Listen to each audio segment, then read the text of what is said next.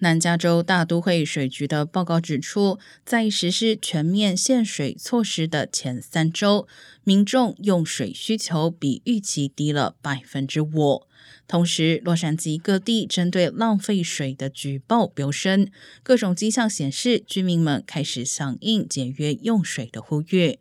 但随着区域水库水位持续下降至危险低点，以及炎热的夏季到来，意味着节约用水将是长期抗战。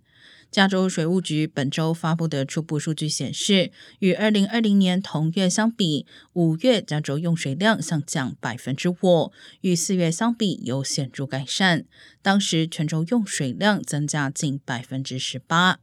不过，自去年七月至今年五月，累计加州节水量仅为百分之三，离州长呼吁的百分之十五相去甚远。